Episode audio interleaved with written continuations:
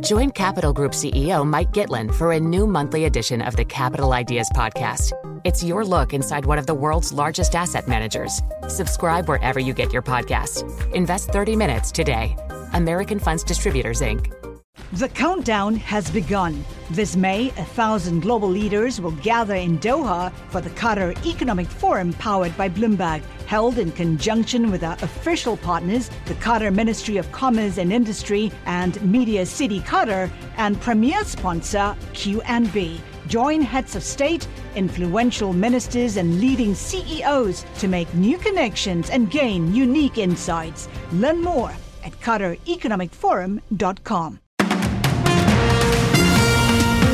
This is Bloomberg Daybreak Asia for this Friday, March 10th in Hong Kong, Thursday, March 9th in New York. And coming up today, U.S. equities sell off, notching their worst day in two weeks as bank stocks tumble. Traders look to tomorrow's jobs report and whether it might prompt more hawkish action from the Fed. And the Bank of Japan may stand pat during Governor Haruhiko Kuroda's final meeting. Biden budget has increase in defense spending aimed at the Indo-Pacific. The budget would increase U.S. tax on wealthy and corporations. Heads of U.S. intelligence say they don't believe China wants to fight a war over Taiwan. I'm Ed Baxter with Global News.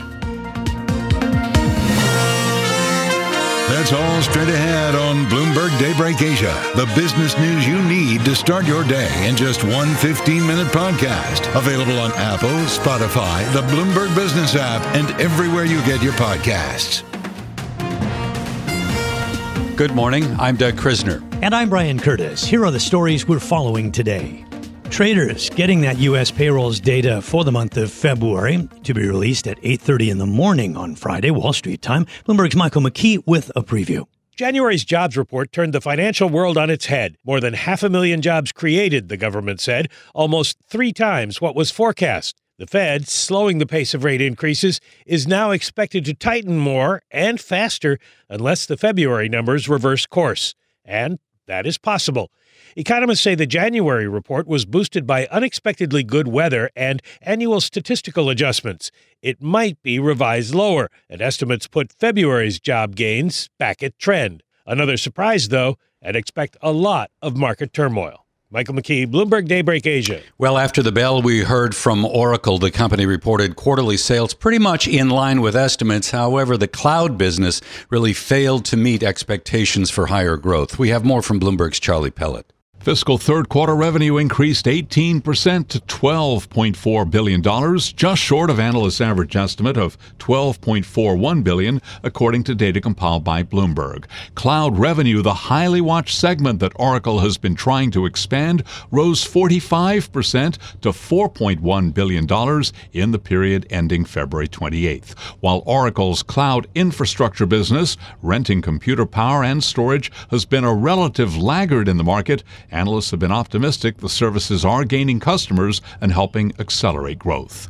In New York, Charlie Pellet, Bloomberg, Daybreak Asia.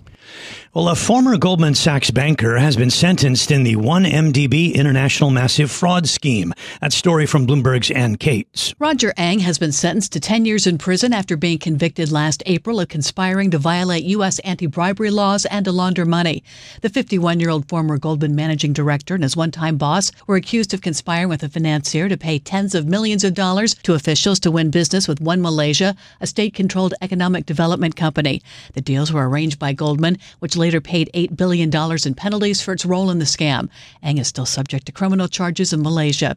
In Washington, Ann Cates, Bloomberg Daybreak Asia. And in the States, the nation's largest bank has been ordered to turn over records connected to an alleged sex trafficking ring. More from Bloomberg's Tom Busby. JP Morgan Chase has been ordered to turn over more records from its CEO, Jamie Dimon, in relation to a lawsuit by the U.S. Virgin Islands, which accuses the bank of being complicit in facilitating the late Jeffrey Epstein's sex trafficking ring.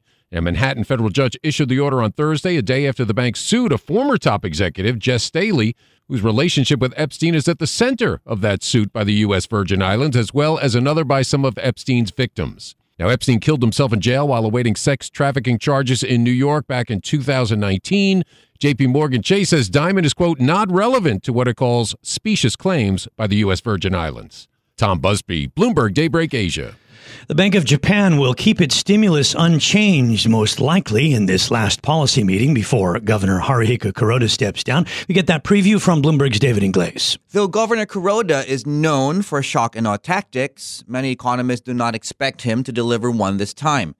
The thinking is that Kuroda will want to give his successor, Kazuo Ueda, an open hand when he takes over in April. The BOJ will likely hold its short term rate at minus 0.1 and continue capping the 10 year JGB yield at half of 1%. Both Kuroda and Ueda have stated that the 2% inflation target has not yet been secured. But further to the surprise angle, Goldman Sachs, HSBC, and BNP Paribas are among the few that think that Kuroda might just do it, that he might adjust or scrap the yield curve control policy. We'll learn more later today. In Hong Kong, I'm David Ingles, Bloomberg Daybreak Asia. The KBW Bank Index down 7.7%. And Doug, investors will naturally worry that this SVB story might be some sort of canary in the coal mine story. But two points on that. The top six banks in the country and even the, the next biggest 20 have been forced by regulators to maintain very high levels of capital. So many in the industry, analysts like Mike Mayo would say the overall structure is very strong. And two, that this is a very speculative area that SVB was loaning into startups and VCs. And smaller banks are like any other company. I mean, they can run into trouble making bad decisions. Their stocks can even go to zero. That's just the way the system works. Painful for the and his investors, but perhaps not too far beyond that. Well, That's you, the ha- hope. You have a situation too where money that these startups raised from venture capital firms get deposited uh, at the bank. And as they burn through cash, which is becoming an increasingly elevated situation, these cash burn rates are creeping up as the economy slows down, more difficult to drive business, right? That's going to leave banks a little bit more exposed, particularly in an environment where interest rates are rising and Yeah. there is concern over rising deposit cost. And the bank CEO Greg Becker held a conference call advising clients to stay calm. However, the venture capital firm founders, this is the, the firm co-founded by Peter Thiel, he advised companies to take money out of SVB. Yeah, again, an individual story, but it, like you say, it does have a huge uh, impact on the banks generally because these higher bond yields, uh, investors, you know, have been pulling money out of the banks and and investing in in U.S. Treasuries, and and one of the reasons is the banks have been slow to raise the uh, the interest that they pay on deposits. So how they are actually man- managing that transition uh, is really important, and it will shine the light on the banks uh, going forward. Uh, and we'll get more on this when we get to our guest, Shana Sissel, coming up in a few moments. That will be after we get to global news. Well, U.S. President Joe Biden firing off his opening budget bid amounting to some $6.9 trillion. Ed Baxter with Global News in the 960 Newsroom in San Francisco. Eduardo. Yeah, Brian, uh, there's very targeted emphasis on China competition here, a major increase of investments in the Indo-Pacific, part of the Pacific Deterrence Initiative from 6.1 billion to 9.1 billion. That being said, Congress appropriated 11.5 billion for this year, so next year may be even more. It includes money for missile defense systems in Guam and Hawaii. The whole package sets up a heated battle in the U.S. over debt ceiling and government funding overall. Bloomberg Joe Matthew runs through some of the asks. A 25% tax on billionaires, a near doubling of the capital gains tax, a hike in the corporate tax rate back to 28%, and a higher personal income tax rate of 39.6% for people making over $400,000 a year. The president says those making less will not see tax hikes. So the president, in a campaign type stump address in Philadelphia, says he's seeking fairness. Around 650 billionaires in America. Now there's over a thousand. Know what the average tax they pay, federal tax? 3%. And he says they should not pay less than a teacher or a firefighter. Also said he would protect the so called entitlement programs. On. Social Security, my budget will not cut benefits, and it will definitely won't sunset programs like some of my MAGA Republican friends want to do. It'll secure Medicare through 2050 and beyond. Now, the president says he's proposing some deficit reduction measures, but Bloomberg math says in 2024 would increase from 1.6 to 8, 1.8 billion, from 1.6 to 1.8. His request, uh, well, has little chance of passing in this form. Didn't even pass Democratic legislature. Heads of U.S. intelligence today are saying they do not believe China wants a war over Taiwan. Today, it is a House Intelligence Committee and Director of National Intelligence Avril Haines, along with CIA Director William Burns, says President Xi has taken notice of the Allied response to Ukraine and says it would hurt his growth, but then turned and said, never underestimate China intentions when it comes to what it calls unification of Taiwan. U.S. Treasury Department says five Chinese companies are directly implicated in supplying parts for U- Iranian drones that wind up in Russia killing Ukrainians. It has imposed sanctions on them. And Kiev, dozens of missiles launched all over Ukraine today, some 80 missiles. And White House spokesman John Kirby says about 40% of, of, of Kiev now is without power and says that could well, just be the beginning. We do think the next four to six months is going to see more vicious fighting on the ground in Ukraine. Yeah, the IAEA chief, meanwhile, is asking for a safe zone be established around the nuclear plants in the future. And vote today, NPC expected to easily back President Xi Jinping for his third term. Global News powered by more than 2,700 journalists and analysts in over 120 countries in San Francisco. I'm Ed Baxter, and this is Bloomberg. Join Capital Group CEO Mike Gitlin for a new monthly edition of the Capital Ideas Podcast. It's your look inside one of the world's largest asset managers. Subscribe wherever you get your podcasts. Invest 30 minutes today. American Funds Distributors, Inc.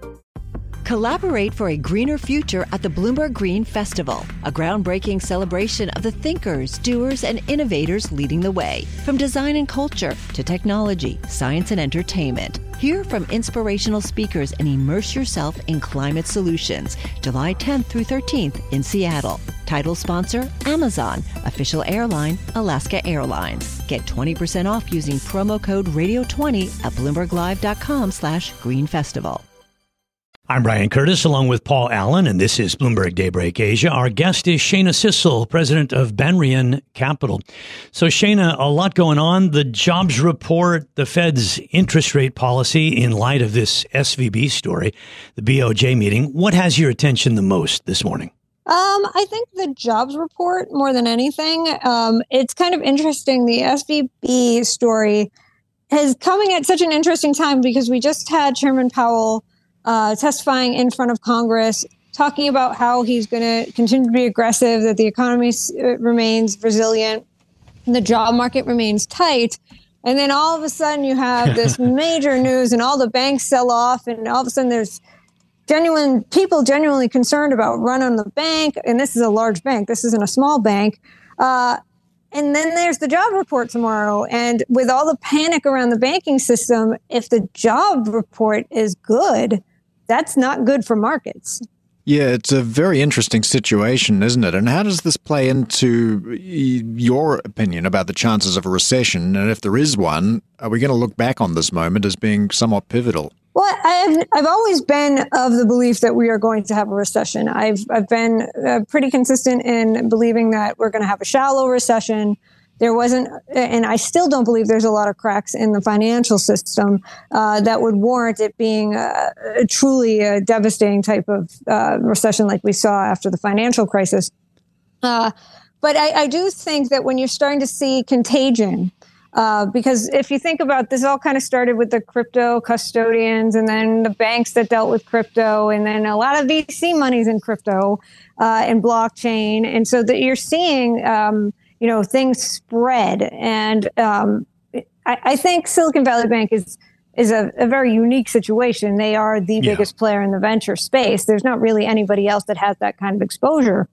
Uh, but anytime you see a very large bank of that um, caliber come under this kind of stress it can lead to additional stress kind of becoming pervasive in in uh, financial markets. And and so i think now that's why I'm so concerned about the jobs report because if it is good and all indications are it's going to be a strong job report, uh, it, it kind of puts the Fed in the corner. They they kind of have to yeah.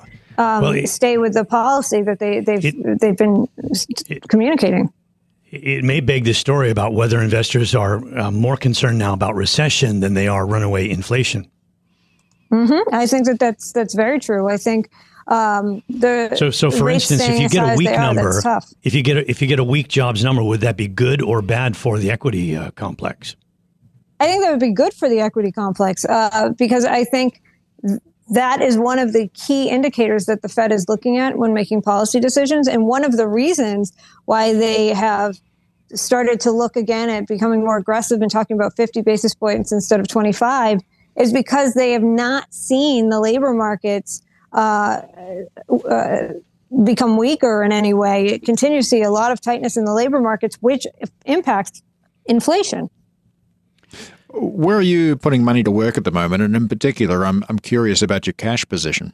So I'm not big in uh, using cash uh, tactically, although I am using a, a, an ETF. The ticker is THY. It's uh, the agility shares TAY is tactical income because I want to take advantage of yield in the market, but I want to have some risk management there. And, and that's an ETF that actually offers that. There's another mutual fund by Counterpoint that does something similar because I think there's a real opportunity, as you, you pointed out earlier uh, in your comments about the banks aren't really paying any yield. And so yeah. cash is not a good place to be. That's a losing battle. You want to be in fixed income, even if it's short duration. And so I'm looking at ways that I can do that yeah. and, and, have some some risk management there. That, that said, you know the market seems to have positioned itself for fears to the upside for interest rates and inflation. If we do get a weak jobs report, as you say, it might be actually very good for the stock market. Is it possible that that because of positioning that you get a real big bounce on, let's say, 100,000 jobs created instead of, you know, more than 200? I think we very well, we very well could. And the job market and the tightness of the labor markets really does kind of make it difficult for inflation to come down. People are employed, people are hmm. spending. Uh, there's a number of other, uh, you, you have to increase incomes uh, and, and salaries in order to attract people to jobs because there's not a lot of people looking. There's a number of reasons why having tight labor conditions is not a good thing, uh, especially for inflation. So if it's a weaker than expected jobs report, that would I, I, would not be surprised to see a bounce in the markets. That would be yeah. seen as the markets as a positive thing because it would take uh, some some wind out of the Fed sails, if you will, uh, and make it okay. them think closer about what they do this this month with their rate hike. This is Bloomberg Daybreak Asia, your morning brief on the stories making news from Hong Kong to Singapore and Wall Street. Look for us on your podcast feed every day on Apple, Spotify, and anywhere else you get your podcast. You can also listen live each day on Bloomberg 1130 in New York, Bloomberg 99.1 in Washington, Bloomberg 1061 in Boston, and Bloomberg 960 in San Francisco. Our flagship New York station is also available on your Amazon Alexa devices. Just say, Alexa, play Bloomberg 1130. Plus, listen coast to coast on the Bloomberg Business app, SiriusXM Channel 119, the iHeartRadio app, and on Bloomberg.com. I'm Brian Curtis. And I'm Doug Krisner. Join us again tomorrow for all the news you need to start your day right here on Bloomberg Daybreak Asia.